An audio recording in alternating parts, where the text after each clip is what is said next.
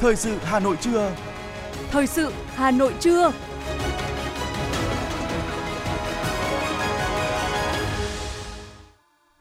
Thanh Hiền và Quang Minh kính chào quý vị các bạn. Bây giờ là chương trình thời sự của Đài Phát thanh và Truyền hình Hà Nội, phát trực tiếp trên sóng phát thanh. Hôm nay thứ hai, ngày 6 tháng 3 năm 2023, chương trình có những nội dung chính sau đây. Kỳ họp thứ 11 Hội đồng nhân dân thành phố Hà Nội khóa 16 sẽ diễn ra vào ngày 10 tháng 3 tới. Thành phố Hà Nội triển khai chiến lược phát triển gia đình Việt Nam đến năm 2030 trên địa bàn thành phố với 4 nội dung giải pháp xây dựng gia đình văn minh tiến bộ hạnh phúc. Bộ Công Thương chỉ đạo khẩn Tập đoàn Điện lực Việt Nam EVN về giá điện mặt trời, điện gió chuyển tiếp để thỏa thuận thống nhất giá điện. Sôi động thị trường hoa quà tặng mùng 8 tháng 3. Bộ Giáo dục và Đào tạo không giao chỉ tiêu tuyển sinh lớp 10 cho trường chưa đủ điều kiện. Chuyển sang những thông tin quốc tế, Hàn Quốc và Mỹ sẽ tập trận thường niên quy mô lớn diễn ra từ ngày 13 đến ngày 23 tháng 3 tới. Thổ Nhĩ Kỳ nỗ lực tìm cách gia hạn sáng kiến ngũ cốc biển đen sắp hết hạn vào ngày 18 tháng 3 tới. Hàng nghìn người mất nhà cửa sau vụ cháy dữ dội ở trại tị nạn Rohingya, Bangladesh. Sau đây là nội dung chi tiết sẽ có trong chương trình. Thưa quý vị, kỳ họp thứ 11, kỳ họp chuyên đề Hội đồng nhân dân thành phố Hà Nội khóa 16, nhiệm kỳ 2021-2026 sẽ diễn ra vào ngày 10 tháng 3 tới. Kỳ họp sẽ xem xét thông qua 4 nội dung bao gồm đề án quản lý, sử dụng và khai thác hiệu quả tài sản công của thành phố Hà Nội giai đoạn 2022-2025, định hướng giai đoạn 2026-2030. Phê duyệt điều chỉnh chủ trương đầu tư một số dự án sử dụng vốn đầu tư công của thành phố Hà Nội. Nghị quyết bãi bỏ quy định về lệ phí đăng ký cư trú đã quy định tại Nghị quyết số 06 ngày 7 tháng 7 năm 2020 và Nghị quyết số 13 ngày 8 tháng 12 năm 2021 của Hội đồng nhân dân thành phố. Công tác cán bộ thuộc thẩm quyền của Hội đồng nhân dân thành phố. Thường trực Hội đồng nhân dân thành phố đã phân công Ban Hội đồng nhân dân thành phố phối hợp với Ủy ban nhân dân thành phố và các sở ngành chức năng trong quá trình chuẩn bị nội dung trình kỳ họp, tổ chức thẩm tra các báo cáo, đề án tờ trình, dự thảo nghị quyết theo chức năng, nhiệm vụ và phân công thường trực Hội đồng nhân dân thành phố.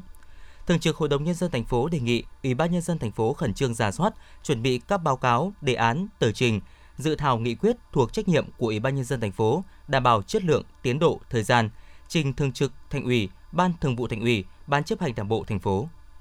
Sở Văn hóa và Thể thao Hà Nội đã ban hành kế hoạch số 711 về triển khai chiến lược phát triển gia đình Việt Nam đến năm 2030 trên địa bàn thành phố.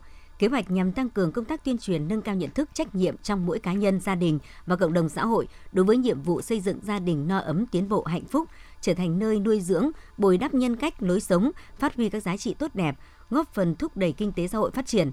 Với các chỉ tiêu, Hà Nội đề ra 4 nhiệm vụ giải pháp cơ bản gồm đẩy mạnh tuyên truyền, nâng cao nhận thức, giáo dục về giá trị gia đình trong tình hình mới, xây dựng môi trường gia đình văn minh hạnh phúc, tạo điều kiện cho mọi thành viên thụ hưởng thành quả phát triển, nâng cao năng lực quản lý nhà nước về gia đình, huy động xã hội hóa, phát triển lĩnh vực xây dựng gia đình. Bộ Nội vụ đăng lấy ý kiến đóng góp vào dự thảo nghị định của chính phủ quy định mức lương cơ sở đối với cán bộ, công chức, viên chức và lực lượng vũ trang.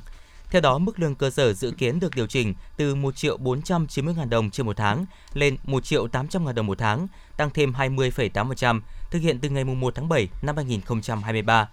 Theo nội dung dự thảo, quy định tại Điều 1 Nghị định này đề xuất 9 nhóm đối tượng được tăng lương cơ sở bao gồm cán bộ, công chức từ trung ương đến cấp huyện, cán bộ, công chức cấp xã, viên chức trong các đơn vị sự nghiệp công lập, người làm việc theo chế độ hợp đồng lao động trong các cơ quan, tổ chức, đơn vị của Đảng, Nhà nước, Mặt trận Tổ quốc Việt Nam, các tổ chức chính trị xã hội và lực lượng vũ trang quân đội, công an, cơ yếu, người làm việc trong chỉ tiêu biên chế trong các hội được ngân sách nhà nước hỗ trợ kinh phí hoạt động, sĩ quan, quân nhân chuyên nghiệp, hạ sĩ quan, binh sĩ và công nhân, viên chức quốc phòng thuộc Quân đội Nhân dân Việt Nam, sĩ quan, hạ sĩ quan hưởng lương, hạ sĩ quan, chiến sĩ nghĩa vụ, công nhân công an thuộc Công an Nhân dân, người làm việc trong tổ chức cơ yếu, người hoạt động không chuyên trách ở cấp xã, ở thôn và tổ dân phố. Tại dự thảo luật bảo hiểm xã hội sửa đổi đang đưa ra lấy ý kiến, ban soạn thảo đề xuất bổ sung một số chế độ bảo hiểm xã hội so với quy định hiện hành. Cụ thể, ngoài ba hình thức đang áp dụng hiện nay là bảo hiểm xã hội bắt buộc, bảo hiểm xã hội tự nguyện, chế độ hưu trí bổ sung do chính phủ quy định. Tại dự thảo luật bảo hiểm xã hội sửa đổi, các cơ quan chức năng đề xuất bổ sung hình thức trợ cấp hưu trí xã hội. Điều kiện hưởng hưu trí xã hội là những người từ đủ 80 tuổi trở lên mà không có lương hưu, trợ cấp bảo hiểm xã hội hàng tháng khác thì sẽ được hưởng trợ cấp xã hội do ngân sách nhà nước bảo đảm. Chế độ trợ cấp hưu trí xã hội gồm khoản tiền 500.000 đồng một người một tháng, được cấp thẻ bảo hiểm miễn phí y tế, trợ cấp mai táng phí mức 10 triệu đồng một người khi không may qua đời. Các chế độ chính sách dành cho người tham gia bảo hiểm xã hội bắt buộc và chế độ hưu trí bổ sung do chính phủ quy định cơ bản được giữ nguyên. Riêng chế độ dành cho người tham gia bảo hiểm xã hội tự nguyện, ngoài chế độ hưu trí và tử tuất, dự thảo luật bảo hiểm xã hội sửa đổi đề xuất bổ sung thêm chế độ thai sản và bảo hiểm tai nạn lao động theo quy định của luật an toàn vệ sinh lao động. Đề xuất này được kỳ vọng tạo hành lang pháp lý thông thoáng để chính sách bảo hiểm xã hội tự nguyện lan tỏa vào đời sống xã hội, giúp người lao động làm những công việc tự do có điểm tựa an sinh vững chắc khi đến tuổi nghỉ hưu.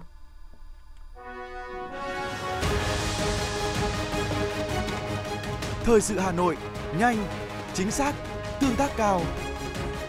Thời sự Hà Nội, nhanh, chính xác, tương tác cao.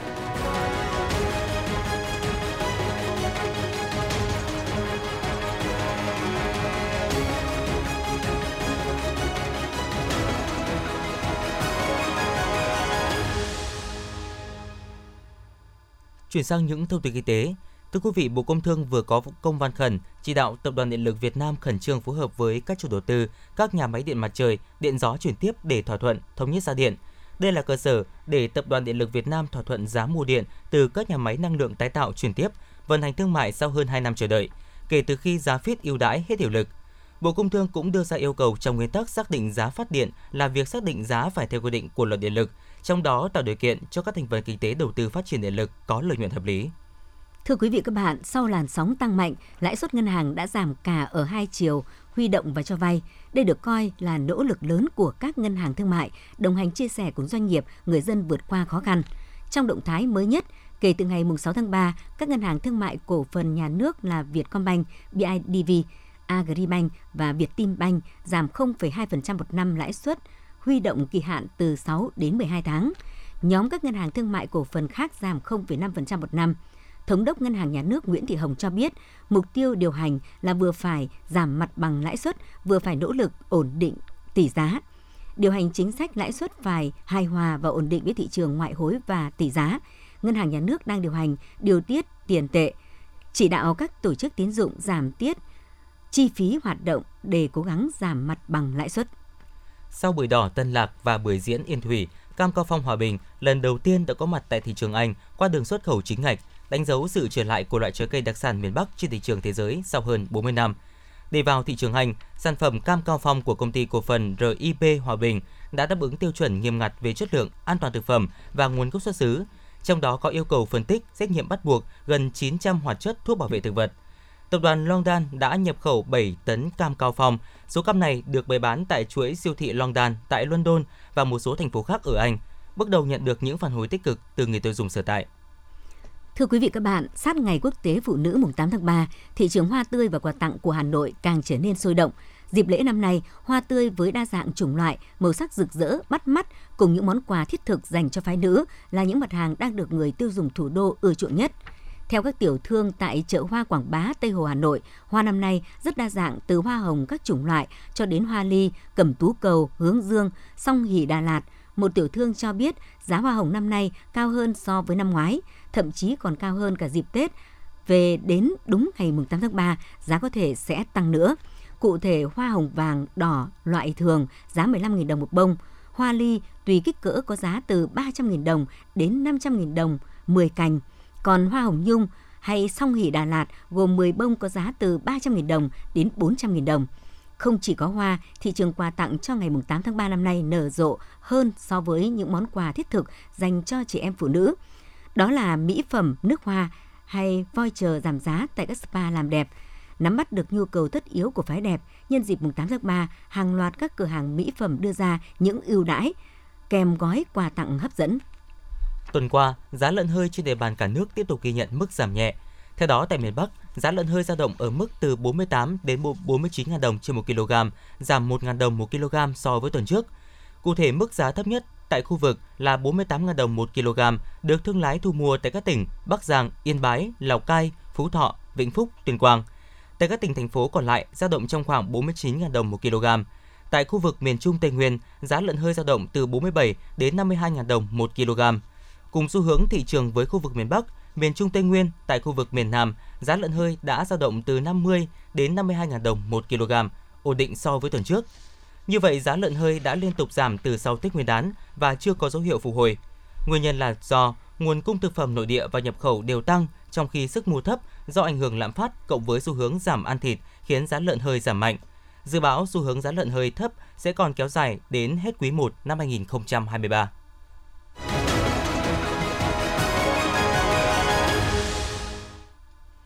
Thưa quý vị các bạn, sáng nay huyện Sóc Sơn tổ chức lễ gia quân huấn luyện kết hợp ngày chạy sim CISM, ngày chạy Olympic năm 2023. Tham gia buổi lễ có hơn 1.000 người.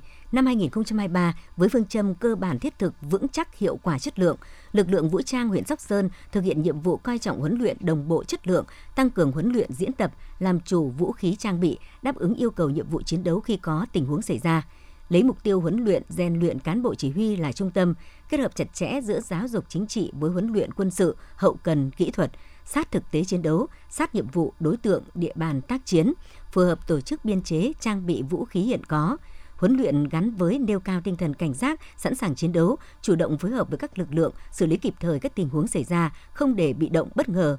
Đặc biệt quán triệt và thực hiện nghiêm các thông tư của Bộ Quốc phòng, chỉ thị của cấp trên về chấp hành kỷ luật, các quy tắc an toàn trong huấn luyện, diễn tập, phấn đấu kết quả huấn luyện, kiểm tra 100% đạt yêu cầu, 80% trở lên đạt khá giỏi, tham gia các hội thi đạt kết quả cao.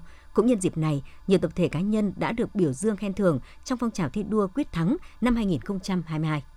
Thưa quý vị, tính đến thời điểm hiện tại, đã có gần 200 trường đại học công bố đề án tuyển sinh năm 2023.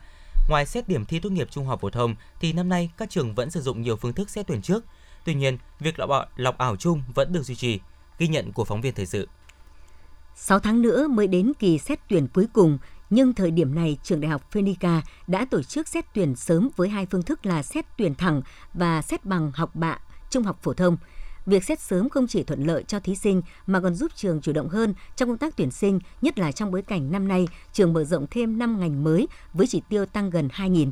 Phó giáo sư Nguyễn Phú Khánh, Phó hiệu trưởng trường đại học Phenica cho biết rất là sớm ấy, thì các trường cũng có thể đo lường được cái số lượng thí sinh quan tâm các trường mình à, cũng như đo lường được là những cái sự quan tâm của xã hội đối với các ngành học của nhà trường đang đào tạo đặc biệt những ngành mới mở Ngoài 50% chỉ tiêu xét tuyển bằng điểm thi trung học phổ thông thì năm nay, trường Đại học Giao thông Vận tải cũng tổ chức xét tuyển trước với 3 phương thức từ học bạ, kỳ thi đánh giá năng lực của Đại học Quốc gia và đánh giá tư duy của Đại học Bách Khoa. Tuy nhiên, mỗi mã ngành lại chỉ dùng tối đa 3 phương thức, một số ngành chỉ dùng hai phương thức. Phó giáo sư Nguyễn Thanh Trương, Phó hiệu trưởng trường Đại học Giao thông Vận tải thông tin. Thay đổi một chút là cái tỷ trọng một số ngành, ví dụ như là trước là khoảng độ 50% thì bây giờ ví dụ học bạ khoảng 40%, à, rồi lại thay đổi là tăng cái phương thức là xét bằng cái phương thức khác thì à, tất cả đều sử dụng phương thức xét tuyển. Dù áp lực, khi phải tham gia nhiều kỳ tuyển sinh sớm nhưng sẽ giúp các em học sinh yên tâm hơn trong việc phải cạnh tranh ở kỳ thi cuối cùng xét bằng điểm thi tốt nghiệp. Vậy nên phương thức này vẫn được nhiều thí sinh lựa chọn. Tuy nhiên việc xét sớm nhưng kết quả trúng tuyển hay không vẫn phải chờ lọc ảo chung. Một số em học sinh trường Trung học phổ thông Lương Thế Vinh Hà Nội và ông Nguyễn Quang Trung, Phó trưởng phòng quản lý đào tạo, trường Đại học Thương mại cho biết khó khăn với học sinh. Bởi vì với những người mà có những cái có những cái dự định là sẽ xét tuyển không dùng điểm thi trung học phổ thông quốc gia thì uh, mọi người đều sẽ muốn biết trước khi thi bước vào kỳ thi đấy thì mình sẽ đều muốn biết là mình đã đội những trường gì. Thì những cái áp lực thì của bọn em sẽ được giảm bớt hơn. Thí sinh sẽ phải đăng ký trên cổng thông tin của trường và chúng tôi sẽ duyệt hồ sơ trước cũng như là sau khi mà duyệt xong thì chúng tôi sẽ công bố thí sinh đủ điều kiện trúng tuyển. Và trên cơ sở cái kết quả đủ điều kiện trúng tuyển đó các em đăng ký trên cổng thông tin của bộ và sẽ được xét chính thức khi mà lọc ảo chung toàn quốc. Dù được xét tuyển trước nhưng kết quả vẫn phải chờ lọc ảo chung đã từng gây ra nhiều ý kiến trái chiều, đặc biệt trong bối cảnh lọc ảo chung năm 2022 liên tục xảy ra lỗi khiến thí sinh gặp khó, các trường thì vất vả. Tuy nhiên, theo lãnh đạo Bộ Giáo dục và Đào tạo, việc lọc ảo chung là cần thiết để bảo đảm tối đa quyền lợi của thí sinh, nhất là trong bối cảnh hiện có nhiều kỳ thi riêng như hiện nay. Phó giáo sư Hoàng Minh Sơn, Thứ trưởng Bộ Giáo dục và Đào tạo thông tin. Thì Bộ đã yêu cầu tất cả các nguyện vọng thí sinh bằng cấp bất cứ hình thức tuyển sinh nào đều phải đăng ký và minh bạch trên hệ thống. Bộ Giáo tạo sẽ tăng cường thanh tra kiểm tra để đảm bảo các kỳ thi này nó diễn ra đúng như yêu cầu ở trong quy chế tuyển sinh để đảm bảo về yêu cầu ờ, về chất lượng, về tính minh bạch, ờ, tính công bằng. Để giúp thí sinh tránh tối đa nhầm lẫn thì năm 2023, việc đăng ký xét tuyển sẽ được thực hiện theo ngành thay vì đăng ký theo phương thức xét tuyển. Như vậy dù sử dụng phương thức xét tuyển nào thì khi đăng ký vào ngành học mong muốn, thí sinh có thể sử dụng bất cứ kết quả nào mình đang có để trúng tuyển. Cùng với đó, Bộ Giáo dục Đào tạo cũng khuyến cáo các trường loại bỏ những phương thức không thiết thực để tránh gây nhiễu thông tin với thí sinh. Tiếp tục là phần tin.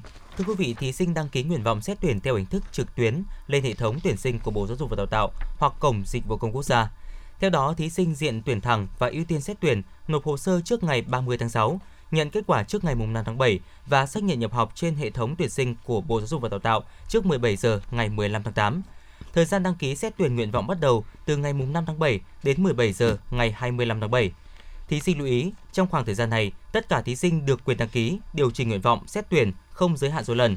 Thời gian các thí sinh nộp lệ phí xét tuyển từ ngày 26 tháng 7 đến 17 giờ ngày 5 tháng 8.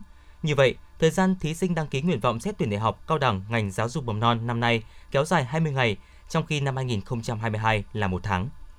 Tin từ Sở Giáo dục và Đào tạo Hà Nội cho biết ngày hôm nay mùng 6 tháng 3, các đoàn kiểm tra của Sở sẽ tiếp tục đến các trường trung học cơ sở trên địa bàn thành phố để trực tiếp kiểm tra điều kiện cơ sở vật chất, trang thiết bị dạy học, số lượng và chất lượng đội ngũ giáo viên.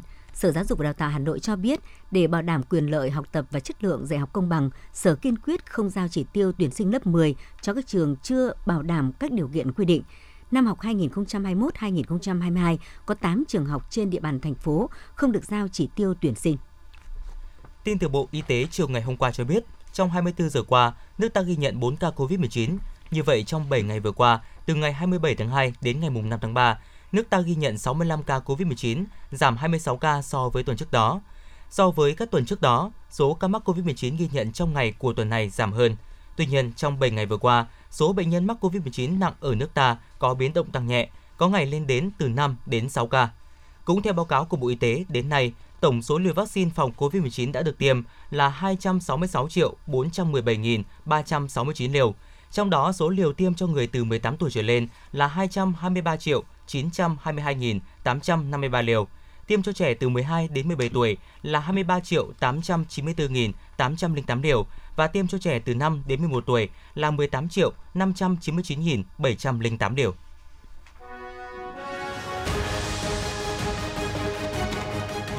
FM 90 cập nhật trên mọi cung đường. FM 90 cập nhật trên mọi cung đường.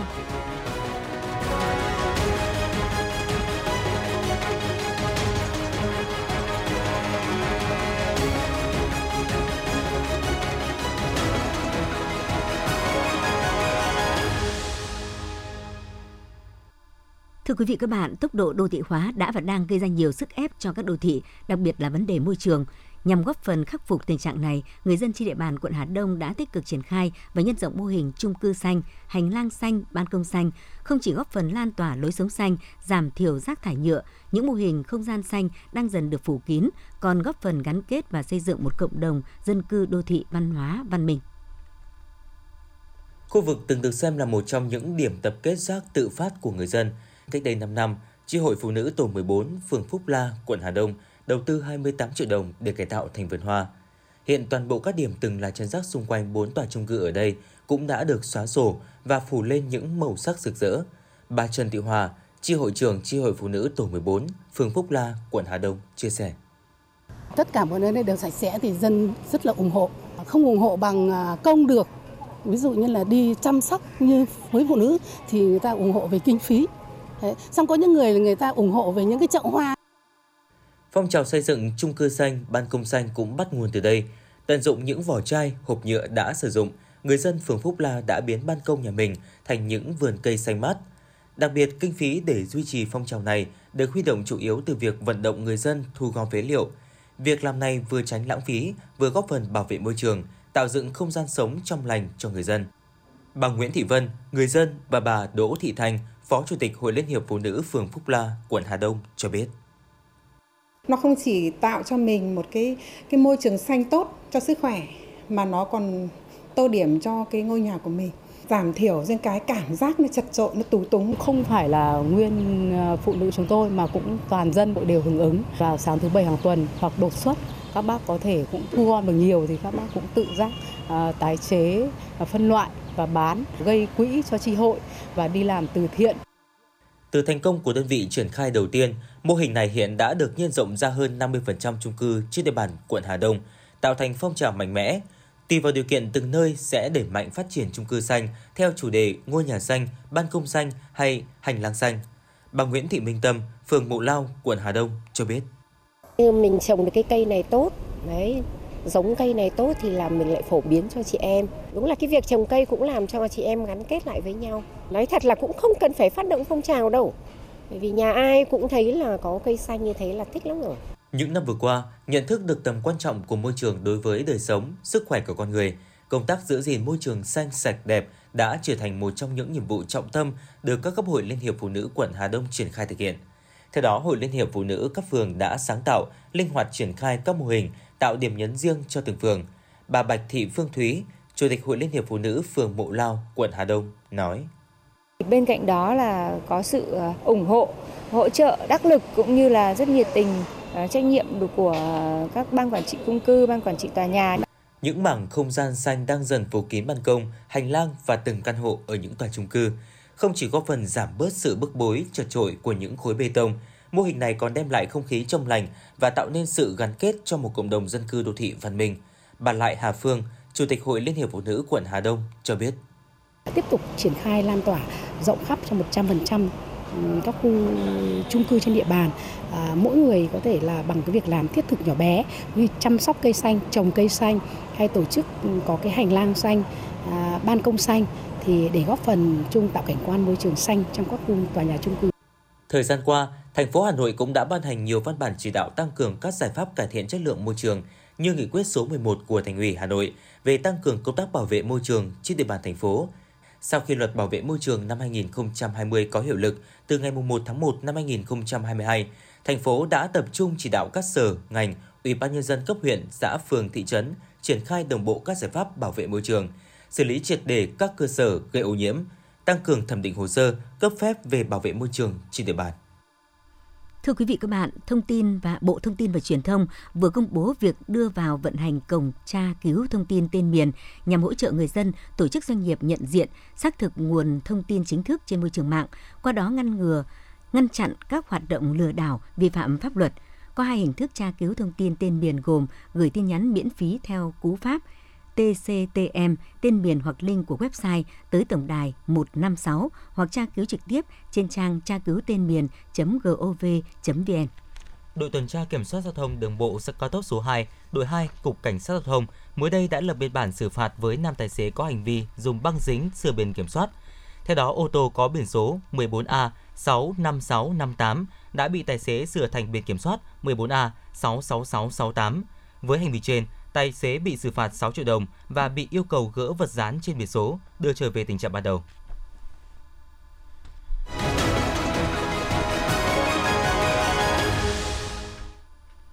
Quý thính giả đang nghe chương trình thời sự của Đài Phát thanh và Truyền hình Hà Nội. Xin chuyển sang những thông tin quốc tế. Hàn Quốc Mỹ sẽ tập trận thường niên quy mô lớn. Đây là thông báo do Hội đồng Tham mưu trưởng Liên quân Hàn Quốc và lực lượng Mỹ tại Hàn Quốc đưa ra. Cuộc tập trận lá chắn tự do dự kiến diễn ra từ ngày 13 đến ngày 23 tháng 3 tới. Đây sẽ là cuộc tập trận chỉ huy chung mô phỏng trên máy tính giữa hai nước dài nhất từ trước đến nay. Sự kiện này bắt đầu đồng thời với cuộc tập trận thực địa mới với quy mô lớn mang tên Lá chắn chiến binh. Trước khi tiến hành cuộc tập trận lá chắn tự do, Mỹ và Hàn Quốc có kế hoạch tiến hành một cuộc tập trận quản lý khủng hoảng kéo dài 4 ngày. Các cuộc tập trận này được cho là sẽ vấp phải sự phản đối gai gắt từ phía Triều Tiên. Lực lượng không quân vũ trụ Nga đã bắt đầu sử dụng loại bom lượn mới mạnh nhất UPAP 1500B trong chiến dịch quân sự đặc biệt tại Ukraine. Ra mắt vào năm 2019, UPAP 1500B được trang bị hệ thống định vị vệ tinh và quán tính, qua đó có thể tấn công các mục tiêu được bảo vệ nghiêm ngặt ở khoảng cách lên tới 40 km.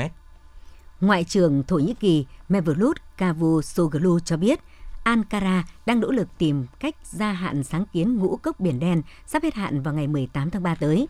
Thỏa thuận xuất khẩu ngũ cốc qua Biển Đen được Nga và Ukraine ký riêng rẽ với Liên Hợp Quốc và Thổ Nhĩ Kỳ hồi tháng 7 năm 2022 tại thành phố Istanbul của Thổ Nhĩ Kỳ, nhằm giải quyết vấn đề cung cấp lương thực và phân bón ra thị trường toàn cầu. Thỏa thuận này đã được gia hạn 120 ngày vào tháng 11 năm 2022 và sẽ hết hạn vào ngày 18 tháng 3 nếu không tiếp tục được kéo dài. Sáng kiến ngũ cốc biển đen được lập ra nhằm giải quyết vấn đề cung cấp lương thực và phân bón ra thị trường toàn cầu. Đầu tháng 3 này, Nga thông báo sẽ chỉ nhất trí gia hạn thỏa thuận ngũ cốc nếu lợi ích của các nhà sản xuất nông nghiệp nước này được tính đến. Phát biểu bên lề hội nghị lần thứ 5 Liên Hợp Quốc về các nước kém phát triển của Giám đốc chương trình Phát triển Liên Hợp Quốc UNDP, Achim Steiner kêu gọi gia tăng các biện pháp khẩn cấp nhằm hỗ trợ 52 nước đang đối mặt khủng hoảng nợ, thậm chí đứng trước nguy cơ vỡ nợ. Phát biểu tại thủ đô Doha của Qatar, ông Achim Steiner nêu rõ, hiện có 25 trong số 52 nước gặp vấn đề về nợ đang phải chi khoảng 20% thu nhập công để trả cho các khoản nợ. Qua đó nhấn mạnh thực trạng nợ nần tại các nước đang phát triển ngày nay hiện ở mức rất nghiêm trọng, khi tất cả 52 nước đang trong tình trạng nợ nần chồng chất hoặc rất gần với nguy cơ vỡ nợ. Nhấn mạnh các nguồn tài chính mà 25 nước nêu trên sử dụng để trả nợ là không bền vững, ông Achim Steiner kêu gọi nỗ lực quốc tế nhằm tăng tính thanh khoản, cũng như đóng góp các giải pháp tái cơ cấu và gia hạn nợ, tránh để những nước trên lâm vào cảnh vỡ nợ. Thủ tướng Tây Ban Nha đã công bố luật đại diện bình đẳng, trong đó yêu cầu gia tăng cân bằng giữa tỷ lệ nữ giới và nam giới trong nhiều lĩnh vực, từ danh sách bầu cử, hội đồng quản trị của các công ty lớn cho tới hội đồng quản trị của các hiệp hội chuyên nghiệp – Luật đại diện bình đẳng yêu cầu số lượng phụ nữ chiếm ít nhất 40% đội ngũ quản lý của bất kỳ công ty niêm yết nào có quy mô hơn 250 công nhân và doanh thu hàng năm là 50 triệu euro, tương đương khoảng 53 triệu đô la Mỹ, đồng thời yêu cầu các hiệp hội chuyên nghiệp có ít nhất 40% nữ giới trong hội đồng quản trị hay trong các ban hội thẩm cho bất kỳ giải thưởng nào được tài trợ bằng ngân sách công. Luật cũng yêu cầu các đảng phải cung cấp số lượng ứng cử viên nam và nữ như nhau trong các cuộc bầu cử với mục đích tăng tính cân bằng giới trong quốc hội. Colombia có kế hoạch đưa hàng chục hà mã cocaine của chùm buôn ma túy Pablo Escobar đến Ấn Độ và Mexico nhằm kiểm soát số lượng đang bùng nổ của chúng. Theo chính phủ Colombia, hiện có khoảng từ 130 đến 160 con hà mã tại đây – Hà mã ban đầu là một phần của bộ sưu tập động vật kỳ lạ mà chủ ma túy Escobar đã tích lũy được vào những năm 1980. Sau cái chết của Escobar vào năm 1993, chính quyền Colombia đã di rời hầu hết các loại động vật khác ngoại trừ hà mã vì chúng quá khó vận chuyển. Tuy nhiên, kể từ đó, hà mã bắt đầu sinh sản nhanh chóng, mở rộng phạm vi hoạt động theo dọc lưu vực sông Magandela và hiện chúng đang đặt ra thách thức về môi trường và gây lo ngại cho cư dân gần đó. Một nghiên cứu trên tạp chí Nature đã cảnh báo số lượng của hà mã tại đây có thể tăng lên mức 1.500 con trong vòng 2 thập kỷ tới. Thống đốc Anibal Gaviria cho biết, việc di chuyển có thể được hoàn thành vào nửa đầu năm nay nếu các giấy phép cần thiết được xúc tiến nhanh, đặc biệt là từ Viện Nông nghiệp Colombia.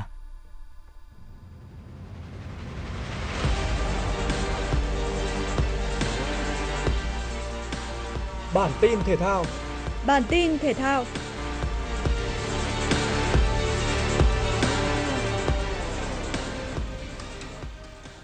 Chỉ cần một trận hòa, Phong Phú Hà Nam sẽ lên ngôi vô địch giải vô địch bóng đá nữ U16 quốc gia 2023. Nhưng tham vọng của đội bóng này sớm bị dội gáo nước lạnh khi Đào Thu Hiền mở tỷ số trận đấu cho Thái Nguyên TNT ngay phút thứ 10. Phong Phú Hà Nam vẫn là đội chơi tốt hơn và khoảng cách một bàn không phải là vấn đề với họ. Chỉ 4 phút sau, Ngân Thị Thanh Hiếu có bàn thắng quân bình tỷ số một đều cho Phong Phú Hà Nam. Tận dụng sai lầm của hậu vệ đối phương, cầu thủ này có pha tăng tốc và dứt điểm ấn tượng, lập công cho đội bóng áo đỏ Tuy nhiên, đây là trận đấu mà Thái Nguyên TNT cho thấy rằng mình là đối thủ không dễ bị đánh bại. Họ kiên cường phòng ngự trước những đợt tấn công của đối phương. Thậm chí, đội bóng xứ trẻ còn bất ngờ vươn lên dẫn trước đối thủ trong hiệp 2. Phút 57, Thúy Nga có đường căng ngang thuận lợi để Trần Thị Hương đệ bóng dễ dàng nâng tỷ số lên 2-1 cho Thái Nguyên TNT. Trong thế không còn gì để mất, Phong Phú Hà Nam tràn sang phần sân đối phương nhằm tìm kiếm bàn thắng. Phải đến phút bù giờ thứ ba, Lê Hồng Yêu mới có được bàn gỡ quý giá ấn định tỷ số hai đều cho Phong Phú Hà Nam. Ở trận đấu cuối cùng của giải, U16 Hà Nội không gặp nhiều khó khăn để đánh bại U16 Thành phố Hồ Chí Minh. Chỉ trong nửa đầu hiệp 1, đội bóng thủ đô nhanh chóng dẫn trước đối thủ ba bàn. Phút thi đấu đầu tiên, Hoài Trinh lập công mở tỷ số trận đấu cho Hà Nội. Ngọc Ánh và Huyền Mai là những người giúp đội bóng này dẫn trước đối thủ với tỷ số 3-0. Bước sang hiệp 2, Hoài Trinh và Lê Thị Trang liên tiếp ghi bàn cho Hà Nội và nâng tỷ số lên 5-0. Huyền Mai là người ấn định chiến thắng cách biệt 6-0 cho Hà Nội ở phút thứ 67. Dù vậy, 3 điểm này là không đủ và Hà Nội đành phải chấp nhận để phong phú Hà Nam đăng quang ngôi vô địch giải bóng đá nữ U16 quốc gia 2023. Cuộc tiếp đón bôn mật tại vòng 26 giải Ngoại hạng Anh đã chứng kiến một khởi đầu đầy khó khăn của các cầu thủ Arsenal khi đội chủ nhà để thủng lưới ngay phút thi đấu thứ nhất sau tình huống tấn công đầu tiên của các cầu thủ đội khách. Và tưởng như mọi chuyện sẽ còn tệ hơn cho Arsenal khi họ phải nhận bàn thua thứ hai ở phút thi đấu thứ 57 thì chỉ 5 phút sau, thế trận đã đổi trường một cách chóng vánh trên sân Emirates. Lần lượt Thomas Partey, Ben White đã thay nhau tỏa sáng để mang về hai bàn thắng cho cao thủ Arsenal trước khi Reece Nation ấn định chiến thắng 3-2 một cách đầy cảm xúc cho đội chủ nhà với pha lập công ở phút bù giờ thứ 7. Ở trận đấu diễn ra trước đó, cao thủ Manchester City cũng đã có được 3 điểm trọn vẹn trên sân nhà với tỷ số 2-0 trước đội bóng nằm trong nhóm dẫn đầu trên bảng xếp hạng là Newcastle United. Hai bàn thắng của đội chủ nhà được ghi bởi Phil Foden trong hiệp thi đấu thứ nhất và Bernardo Silva ở phút thứ 67. Với kết quả này, Manchester City vẫn tiếp tục bám đuổi Arsenal ở vị trí thứ hai trên bảng xếp hạng với khoảng cách 5 điểm. Dự báo thời tiết theo Trung tâm Dự báo Khí tượng Thủy văn Quốc gia, hôm nay mùng 6 tháng 3, Bắc Bộ trời vẫn nhiều mây, sáng sớm có sương mù dài rác, ngày hưởng nắng ấm với mức nhiệt cao nhất từ 24 đến 27 độ C, đêm và sáng sớm trời rét. Từ đêm nay đến ngày 12 tháng 3, Hà Nội không mưa, nhiệt độ có xu hướng tăng, thời tiết ấm áp hơn. Sau thời gian trên, Hà Nội mưa và rét, nhiệt độ giảm sâu. Quý vị và các bạn vừa nghe chương trình thời sự của Đài Phát thanh Truyền hình Hà Nội. Chỉ đạo nội dung Nguyễn Kim Khiêm, chỉ đạo sản xuất Nguyễn Tiến Dũng, tổ chức sản xuất Trà My. Chương trình do biên tập viên Nguyễn Hằng, phát thanh viên Thanh Hiền Quang Minh và kỹ thuật viên Quang Học thực hiện. Thân mến chào tạm biệt.